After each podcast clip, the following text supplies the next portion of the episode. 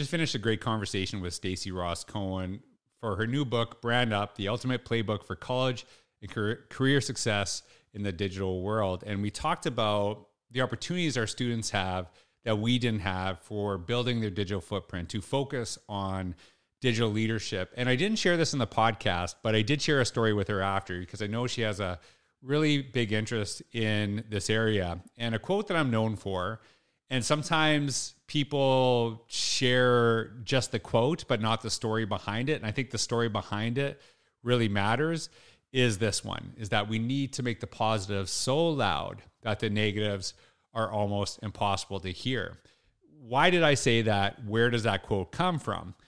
And so the story behind that quote was I was actually speaking at a conference in Indiana to 2,000 high school students. And what happened that day was I encourage them to get out their devices, to actually tweet and share their thinking so I could learn from them during this process.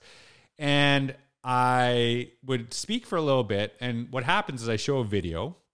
And during the video, the attention of the participants is usually on the screen, and I'm checking tweets. I'm seeing what's going on so I can pick up some feedback. And the first tweet I get, I won't say it, was horrible. And it was very negative, very, um, let's just say negative. Totally anonymous, but I know it's from someone in the room because they're addressing something that I said. So I speak for a little bit. I kind of ignored it, show a video. There's another one, super inappropriate, building on the first one. So I'm very uncomfortable and I'm watching the students, and all these students in front of me are looking at their phones. They all know what's going on. Now, nobody knows who did it because they're doing it anonymously, but everyone knows what's going on. And I actually looked at the teachers in the room, and all they're doing is thinking, wow, these kids are really engaged because they're not, they have no idea what's going on, but they're seeing the kids really kind of into it, watching what I'm about to do. And I share this because I know people know me as an advocate of kids connecting and learning and, you know, building their footprints. The first thing I thought when this happened was shut it down. And then I caught myself and I'm like, am I really shutting down this opportunity because of two kids out of 2,000, which schools do all the time, by the way, right? We see something really negative by one person, we shut it down for everything, right? Someone does stupid something stupid online, shut down everything, right? Break the arm in a playground, let's get rid of playgrounds. A thing I share with audiences all the time is that every teacher that is listening to this podcast right now is suffering from some policy that is in your organization because someone did something stupid 25 years ago and you're paying for it today. So I'm not this person, right? But I also know these kids are doing this anonymously, and I got to figure out a way out of this. This is a high school level. So I just said in my talk, when I was a student, or when I was a teacher, and if you were my student, do you know how I measured um, success? Is that if I saw you outside the school, would I literally cross the street to come talk to you?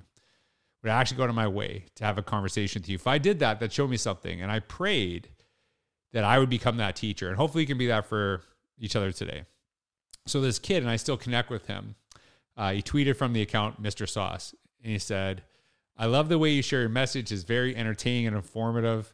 And he complimented me, and I stopped everything. I said, "Where is Mr. Sauce?" So this kid stands up way in the back. His name is Dita, and I I said, "What is your name, sir?" He said, "Dita." I said, "Dita, you have no idea the impact you had on me." And he didn't just have an impact on me; he had an impact on all these other students who start bombarding this hashtag with kind things.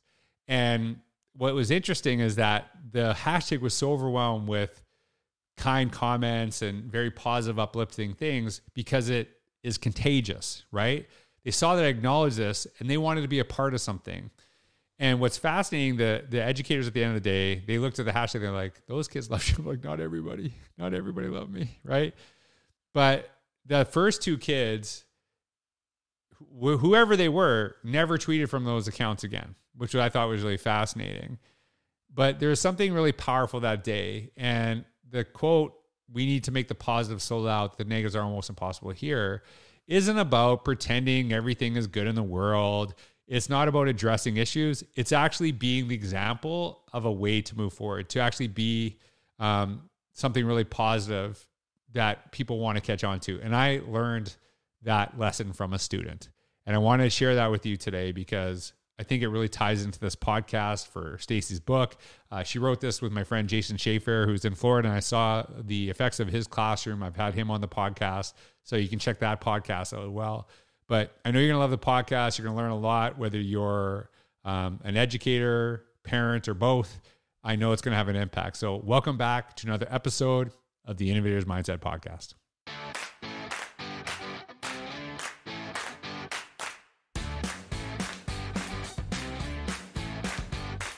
Hey everyone, this is George Couros, So, welcome to another episode of the Innovators Mindset Podcast. I am so blessed today to have Stacey Ross Cohen on the podcast. She has a brand new book out with someone who also has been on the podcast, Jason Shaffer, who I've known uh, for a long time. And Jason speaks so highly of you. Uh, and we're also have a mutual connection with Lainie Rowell. Lainie, uh, Lainie, if you're listening, and I you, listen, I know Lainie is listening. Uh, so I'm going to give Lainie a little shout out.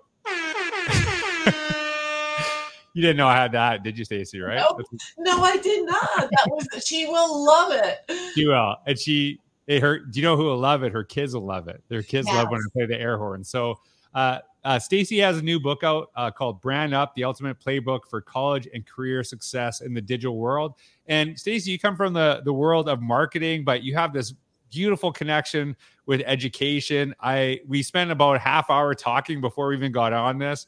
And so I'm really excited to talk to you about the stuff that you're working on, the stuff that you're sharing because it's so aligned with my work. So Stacey, if you could just kind of introduce yourself, tell everyone who you are, what you do today, it's a, a great place to start. Sure, absolutely. And, and George, thank you for having me on today. I'm so excited to finally meet you.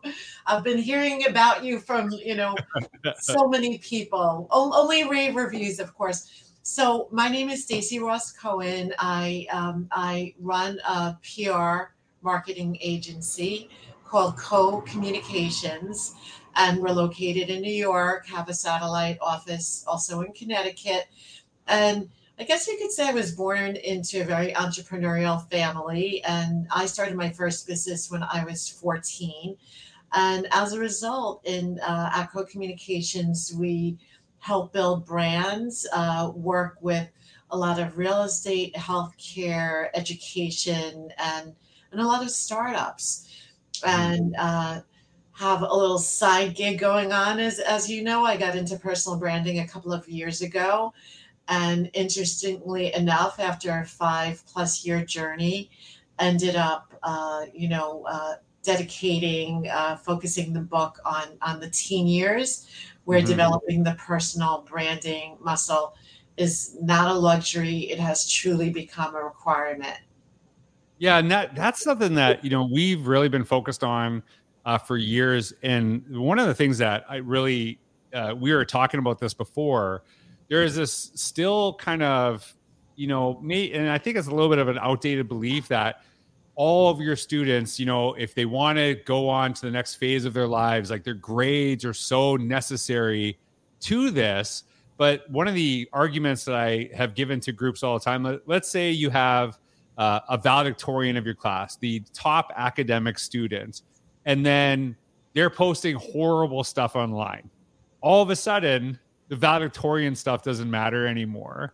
And it doesn't actually, I know this sounds weird, it doesn't actually say anything negative. Like, of course, we all did bad things, right? And this is yeah. one thing I say to people all the time. If your worst 10 minutes were online, not one of you, including myself, would have a job. Like, and that's sometimes what it is with a kid.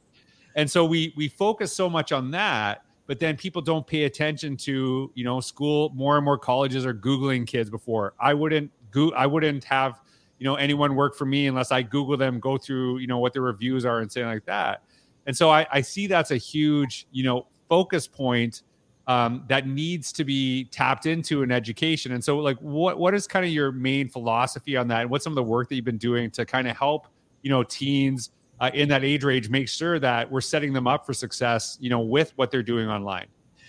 First of all very spot on. This is a crazy statistic but if you think about it in, in one internet minute there are 6 million google searches so george someone's googling you they're googling me right. they're, they're, looking and the right. majority of, of admission officers and job recruiters are looking at applicants online. There's no two ways about it.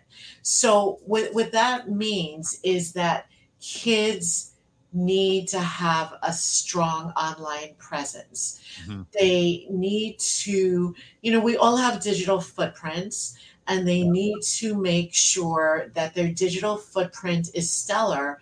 But in, but but in addition to that, it's we all know first of all a lot of the colleges now are test optional. And as you said with with the grades, like if there are let's just say there's two students right. and they have the same GPAs, they have the t- same test scores and the admissions counselor, which by the way, a typical admission officer spends about 10 minutes right. on each application. Who is she going to choose? Right. It's probably going to be the kid that during the pandemic, maybe they started a tutoring business. So it's really critical to to it's a very competitive cluttered world it's important to stand out. Kids need to when they're in high school figure out what their superpower is. What is it about them that that makes them unique and stand out and be able to convey that in order to get to the top of the admission officer's pile? And this is a skill that will guide them through life. Mm-hmm. because if you think about it it's like their next step is you know once they're in college is is getting that that um, first great dream job. Right. And and and again this is just an important s- scale i found that there was a void in high school and um, i have two girls when they're, they're both 20 when they were in high school a very competitive high school district so many of the kids had 4.2 gpas and that's when I had the epiphany and I was like, wow, you really need to market yourself. You've really got to stand out at an early age. Well, they so the so the interesting thing is some people think what you're saying is in theory, like it's not actually happening. This isn't a reality. People don't do this.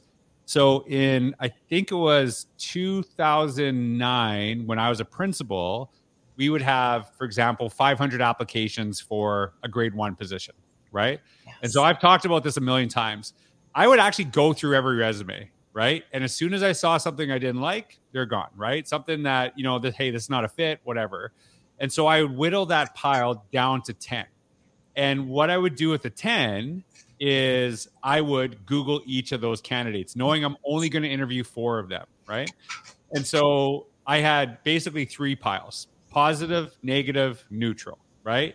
So if you're negative, the pile was located in the garbage. You're you're out, right? And part of it is the idea that you're an amazing teacher, but something super inappropriate, and then a parent's going to Google you as soon as I hire you, and now it's going to look like I haven't done my job and things like this. And we, I've had this conversation several times when people say, "Hey, uh, my views don't align with my school district." I'm like, "Yeah, they do." Like as much as you pretend they don't, you're going to be associated with that organization.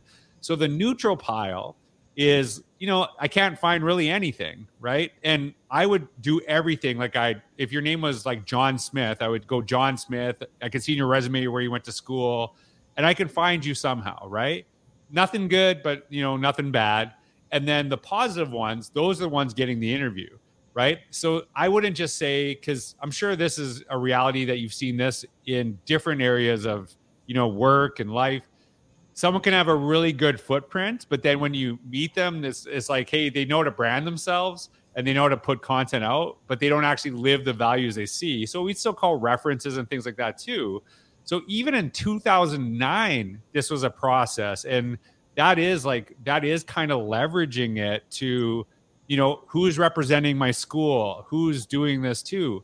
And I just don't think people think it's a reality, but I've been doing this for a long, long time. And like, do you do you see this in, in the world of work too? Like people are yes, yes. yeah. Yes. But before we make any new hires, it's uh, and, and, look, someone could look great on paper and I've had face-to-face interviews. We do a Google search. We find out uh, something negative online and then unfortunately they don't get the position. So I love I love what you just shared. Google has become the new resume. And oh, it's as simple as that. Google has become the new resume.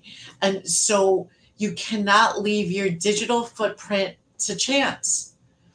And it's re, you know, and, and also a lot of of guidance counselors, and you know this better than I, I get the sense, and again, I'm not in the educational world per se, but I still think that a lot of them are telling kids stay off of social media. Totally. Whereas whereas I'm telling them no, put yourself out there, but put yourself out there in, in the right way. Yeah, and that, that that's been that's been my argument with this too. And and I like I I have three kids. I'm very cognizant of you know how much they use technology. It's you know, and someone says, "Well, like my kids are on this all the time and they're zombies and blah blah blah." I'm like, "Well, parents, like you got a parent, right?" So it, anything too much of is bad, and so of course, but part of that guidance, we don't just let kids do whatever they want and. Right figure out a way, but how do we guide them? So I've kind of always been at things like, hey, this is a reality, and how do we leverage it? And one of the, one of the things, like, let's just say, I've and I've had this conversation. Let's just say you apply for a job, and the person doesn't Google you. Like, just make the assumption they'll never Google you, right? So even we have these students who are making their own websites, their own portfolios, posting online on the very front of their resume, on a very traditional paper resume that the company is still asking for, it says for full portfolio, check out georgecouros.ca. So you're saying, here I am, like go ahead and look at me so that it actually works in my favor to even the person that doesn't Google you, because now you get to see all their stuff, you know, all, all of those connections. And so I, I really love that you're saying like basically, and that's the that's that was the neutral pile. Like, oh, this is never yeah. gonna haunt me Yes. But do you, do you even like one of the, one of the things, and I'm curious your thoughts on this. I don't think there is a neutral pile, and the reason is because anyone listening to this podcast right now, whether I post it or not, or like whether I tweet about it or do anything, if I post online, they can talk about you, they can talk about me, and so there's always things out there about everybody, right? And I, I would say to people you have a footprint. It's just, are you making it or someone else doing that for you? Yes, thank you. Because we all have to be our own brand manager. We, have got to take control. We've got to take ownership. And and I have to tell you, I appreciate what you said with the with the resume, with the URL. My my business partner at um, you know PR marketing agency, a couple of years ago, she has two young boys, and she was really struggling with a name for her first and I said, Jess, I said, whatever you do before you make the final decision, I said, just make sure that the URL is available. Because I have to tell you, it's, I'm so glad, I guess, because I'm a marketing person. I'm so glad, for instance, that I, I purchased my URL in the early days. Um, and it was just Stacey Cohen. But then it's interesting for my own branding now I'm Stacey Ross Cohen and I have both URLs because if you Google Stacey Cohen, so many come up. So that's mm-hmm. why from here on in, I'm going as Stacey Ross Cohen. But another great thing, I love what you said about parenting, setting boundaries. I speak to so many teens lately, and you know what they tell me, George? They're like, well, you should tell this to my mom or you should tell this to my dad. That's so right. parents need to be good role models. Have you ever heard the term sharenting? No, no, but I, okay, I'm so this is okay. So, so this you'll really understand this. I didn't have this raising, you know, raising my kids. As a matter of fact, even though they're in their twenties, they say to me, "We are so lucky we did not grow up in today's right. world in social media," which I find fascinating.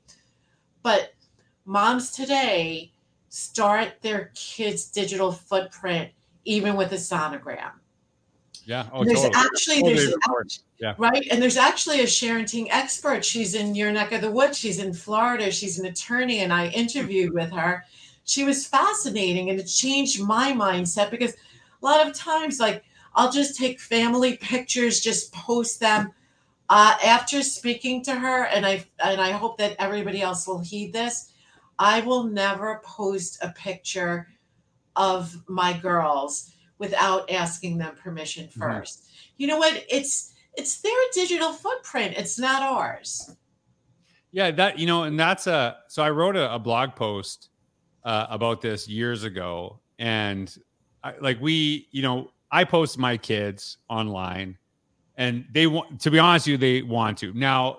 10 years from now, they might say, Dad, why did you post that? I'm like, Well, I, I asked you, right? And my thing is, some people say, Well, kid's not old enough to understand that. And I'm like, Well, first of all, I'm I'm making decisions based on my amount of knowledge and I, what I think is best for my kids. Just like many parents don't ask their kids when they're five years old, where would you like to go to school? They make a parenting decision, right?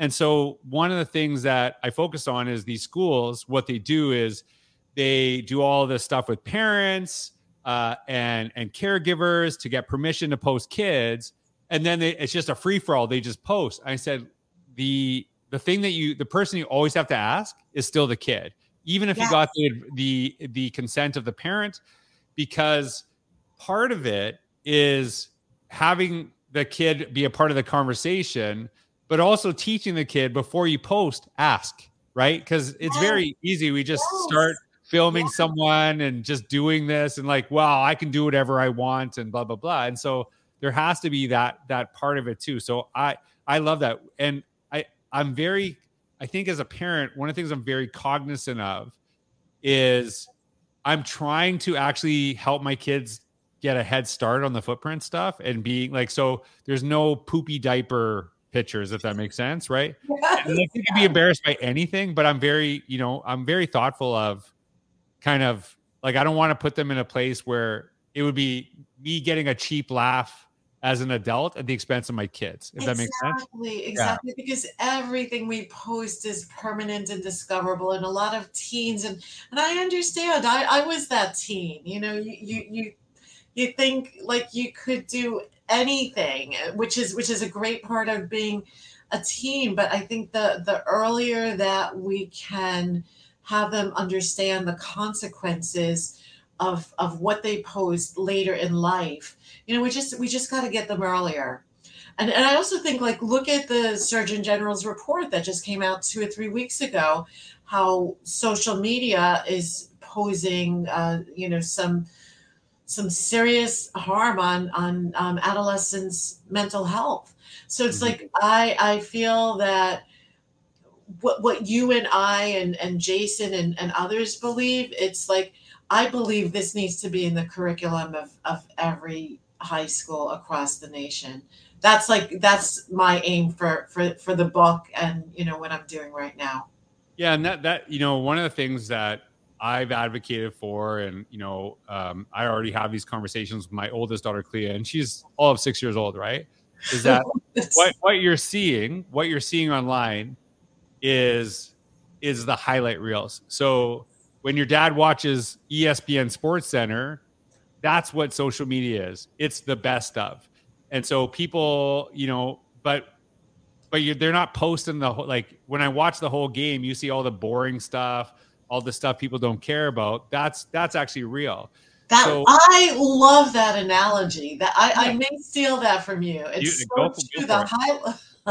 yeah, well, that that it that is true, right? Because I think part of it too is people are comparing themselves to ESPN Sports Center, not the entire game. And so that's where causing that depression. So it is there there is this kind of argument, well, you know, when kids go on social media, they always see just the highlight and it messes their mind up. And so my thing is I can't control what other people post, but what I can control is my perception of it and how I look at these things and how I understand them. And that's what I want to teach my kids because I can't stop people from posting their best of and their highlights and all those other things, but I can't help my kid understand that process, right? And I think that's why. And I wanted to ask you, and I know um, this, and I'm gonna the link down below is to the book. Uh, Brand Up, the ultimate playbook for college and career success in the digital world. So, before you tell me what the book's about, what inspired you to write it in the first place? And I think we kind of kind of got an idea of it, but if I was to ask you just what inspired you, why did you start delving into this? What was what what started this off for you? It was it was really seeing my girls in a very competitive high school, as I said, like 4.2 GPAs that you had like it was it was essential to market yourself to stand out. There's just so it was so competitive, high anxiety, and um, and then at the time I was writing for Huffington Post, and um, and there were also all these reports that were coming out that the majority of admission officers were looking at kids' social media, and mm. then of course in 20, I think it was 2017, Harvard 10, where there were 10 kids that. Uh, that well, they got accepted into Harvard. Now, believe it or not, Harvard's acceptance rate has dipped. At the mm. time, it was like 5.6%. It's now 3.2%. Mm. These brilliant 10 kids got into Harvard. They formed a separate Facebook group, racist remarks, uh, and and uh, administration got a hold of it, and all of their admissions were revoked. Mm. So what that tells us, George, is that like smart kids are not always smart right. on social media. So when I wrote the first Huffington Post blog, I um, I was curious: are there any schools that are teaching digital leadership? Found one school in North Broward, Florida. Uh, our our mutual friend Jason yeah. Shaffer, who created the curriculum and also taught it, did not interview him but just included it in my article. Hmm. And I was so impressed. This class was made mandatory for ninth graders. Every kid had to take this class. After the article ran, Jason got in contact with me, as did this, um, you know, my other co-author, Alan Katzman, and we all became fast friends. Hmm. And I was visiting Florida on vacation, and Jason was like, "Stacey, could you please sit in my classroom?"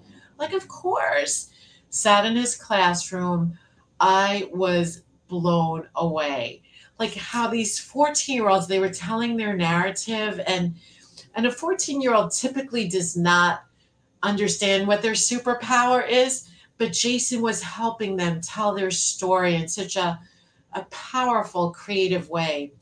Went back to New York and I wrote about my experience in the classroom, and that article went viral. Wow. And after it did, I knew that I had something.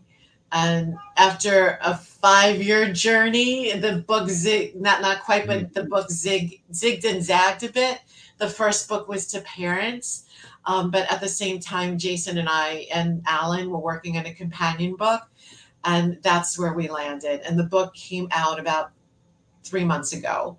Yeah, and if you want to check it out, it's actually in the links down below. So make sure you check it out. And one of the things I actually was witness to, and I'm curious, if, I, like I don't know if this happened, but I actually wrote about Jason, so I don't know if you found him through my blog or some other way. That like I, that would be I, curious. You know what? I I wonder. I think I got right to the the school website oh, wow. if I remember correctly. Well, so here's here's something I've posed to people about this, and this is why really Jason's class stuck out to me, and why he's such a valuable contributor to this book. So I'll say it, and I'll say this to educators all the time. Let's say your dream job is up tomorrow, like the job you always wanted is available, but you have to have your resume in by like 9 a.m. Right. So some people have not touched their resume for 10, 15, 20 years. Right. What are they going to do? They're going to find their latest resume, the, the last one they did, they're going to update it. And if it gets in by 8:59 a.m., it'll be there. Like it's going to be there, right? Okay, so so we know that's that's going to be ready to go. But the thing is there's not really much you can do overnight for your footprint. Like that that takes time and so they weren't waiting till the senior year, the grade 12 year for them to actually work with the students. They're actually helping them build that footprint throughout because they know it's something that takes time and it has to have a consistency. And that's like that's something you and I agree with. You know, is that importance of actually building this into school curriculums because you can't say, well, grades are so important that colleges are looking at this, but then uh, we don't have to worry about the digital. That's their problem, right? When they can actually negate one another. And I think that's a really important concept. One of the things you talked about um, when we were kind of prepping for this podcast was and you've kind of mentioned it the importance of having kids have the opportunity to kind of stick out and share their own story and you actually shared something about your you're a twin and yes. that's part of that yes. so can you tell us a little bit about that experience and yeah and yeah oh ab- absolutely absolutely and and um it's interesting because i as you know, I did a TEDx talk and I wove my whole story about being a twin into personal branding because there is no doubt that it shaped my quest um, to to work on my own personal brand but also to to help others. This if you think about it like growing up as a twin has its challenges you know constant comparisons. Stacey you know like why do you weigh more than your twin? Mm. why you know why does she get better grades than you? And i remember having one aunt that i don't even think that she knew our names we were just like known as the twins yeah. And of course, you know, we shared a room, we had twin beds until we were 16. So I always wanted to be unique and memorable. And that's what personal branding is is about. And really the biggest compliment that someone could give me growing up was like, Stacey, you are so unique. Mm-hmm. So hmm. again, I have and I feel like it's a gift. Like I know how to package things it doesn't matter if it's a product, it doesn't matter if it's a service or a person. I want to crystallize the um, like their uniqueness, like what because there's a misconception, right? Personal branding, a lot of people think it's like narcissistic. It's like me, me, me. But when it's mm-hmm. not, it's really like what is the value of you to others? What can you contribute to the the college campus? And so it's finding again what your value is and why should someone choose you? Why should you land on the top of an admission officer's pile? And the same flows through to if you're looking for an internship or trying to get a scholarship or or a job or even to that matter online dating right i've had some single friends like ask me yeah. for their help yeah yeah that that that's a that that's a really important aspect of this too because I think um, sometimes there is this like social media is fake, and you know you're a certain way when you're offline compared to online, and there there is some truth to that for myself. And the way that I explain it is, for example, do I swear? Of course I swear. I swear terribly, right? Do I swear in social media? No. And the way the way I treat it is it, it'd be like me teaching in a classroom. Like I wouldn't swear in front of students, so why would I swear in social media? And it, it's it's not about being fake; it's understanding the context, the context yes. of where you are, yes. um, who you're connecting with, and you don't want to lose opportunities for this too. So that's one thing that I try to explain to people. It's there, yeah. Some, of course, some people are fake. They're per, they're portraying something that they really are not, but understanding that people understanding context doesn't mean they're fake, right? Like I share a lot of my ups and downs. I don't know how much you Googled me before. I know we have mutual connections, but like I have struggled with my weight for years and years, and I've lost like 120 pounds over the last year. And I've shared the struggles I had with that, what I was trying, what I was doing. And a lot of people have appreciated that I shared that journey not just when I found success, but when I was struggling with failure. And they connected with me in a different way. And I would have those same conversations with my students. And that's what makes us real and relatable. And I think that's a really important aspect. And one of the things that you said, and I love this, you said, here's like a four word quote. And I wrote it down as soon as you said, um, add value, not clutter. What do you mean by that? And I love, I, I take a, I have a perception of what that means. What's your, what, what do you mean by that when you share that? Yes, and I will answer that in a second, but I just want to tell you that I personal branding is about being authentic and real and I love vulnerability. I think we can show the weaker parts of, of ourselves. It, it makes us makes us all real and we all have our own struggles. So thank you for sharing that. So add value, not clutter. That is that is definitely my mantra. It, it there is so much clutter out there and people just turn off to it. Yeah. And a lot of people will will post, for example, on social media just to make sure that they get their one post in a day. But no, I'd rather see someone post valuable content that their audience is going to relate to. So we've all heard the term return on investment, but I mm-hmm. like to use the term return on engagement, right? Because what you want at the end of the day is you want people to to see your content. You want to make it real, you want to make it relatable and you and you want to strike up a conversation. That's what social media is. It's a two-way exchange. And I think when I think when people are just adding posts just to just to feed the you know the content beast, it's just it's worthless. It's it's a waste of time because it's like you've got to make every word count, right? You've got to make every word count, and you have to like even think about like all of your different touch points. I even tell kids, by the way, George, that like even your email signature is it's mm-hmm. priceless real estate. As you're sending it out to admission officers or alumni, put something there about yourself. Maybe, you know, put in a, a, link to a video or, or maybe create a tagline for yourself. So, so again, I, I, it's, it's like, I guess also as as a news junkie because I'm in the media, but I've also been in the media. Uh, wait, I'm in the media, but I also right. am the media. I also say to people, you've got to be your own news channel. Yeah. And so I look at content with for news value from like zero to 10. So everything we put out there, put it through the who cares test. Right. You know, so I was actually looking this up because I wanted to, I wanted, you know, one thing you said, you're gonna you're gonna probably get a kick out of this. So I would get these resumes and they would like have their contact information, but they would be like uh, Lincoln Park Lover 82 at AOL.com. Like, oh my God.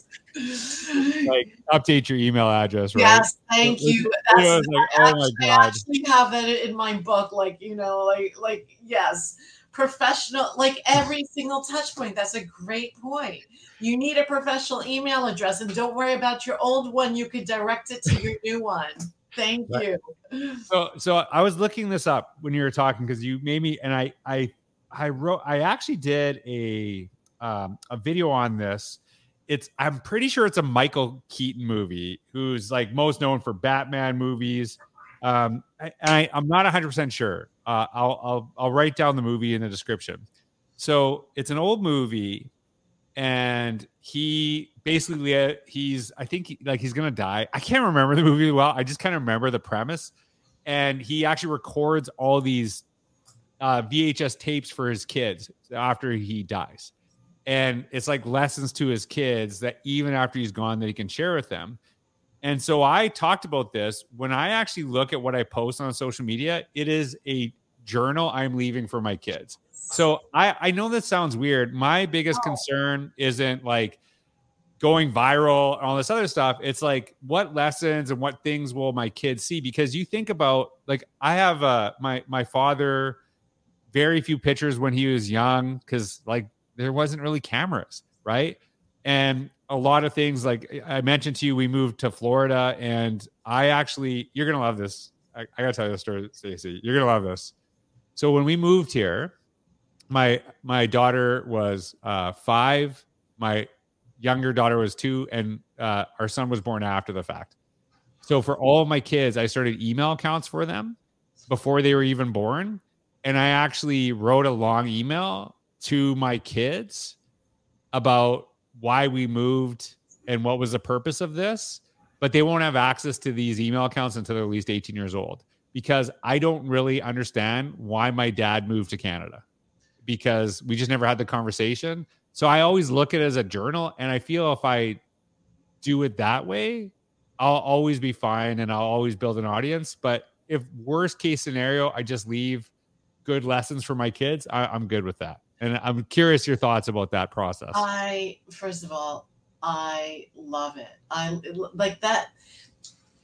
That's so. First of all, it's so thoughtful and, and considerate, and you know because you understand you know your responsibility as as a parent mm-hmm. to help your children at such a young age in this uh, you know dizzying uh, digital landscape what what a beaut that is just such a beautiful gift. And I, I would probably also encourage you to see if you could get their urls also but i'm already on it. Trust me i'm already I, on it i figured so it's already been taken care of yeah. I figured so much. Uh, you yeah. know that that is thank you for sharing that with me george because that i've never heard that before. That mm. is that is truly like the sweetest story. I, I was telling you i wasn't telling you for that but yeah, I guess. No, no, no, no. But but but it's it's just you know, and, and here's the thing. I just it's we all need to be all of us it's but mm. it's starting in the teen years you need to yeah. be deliberate and intentional that's really what it comes down to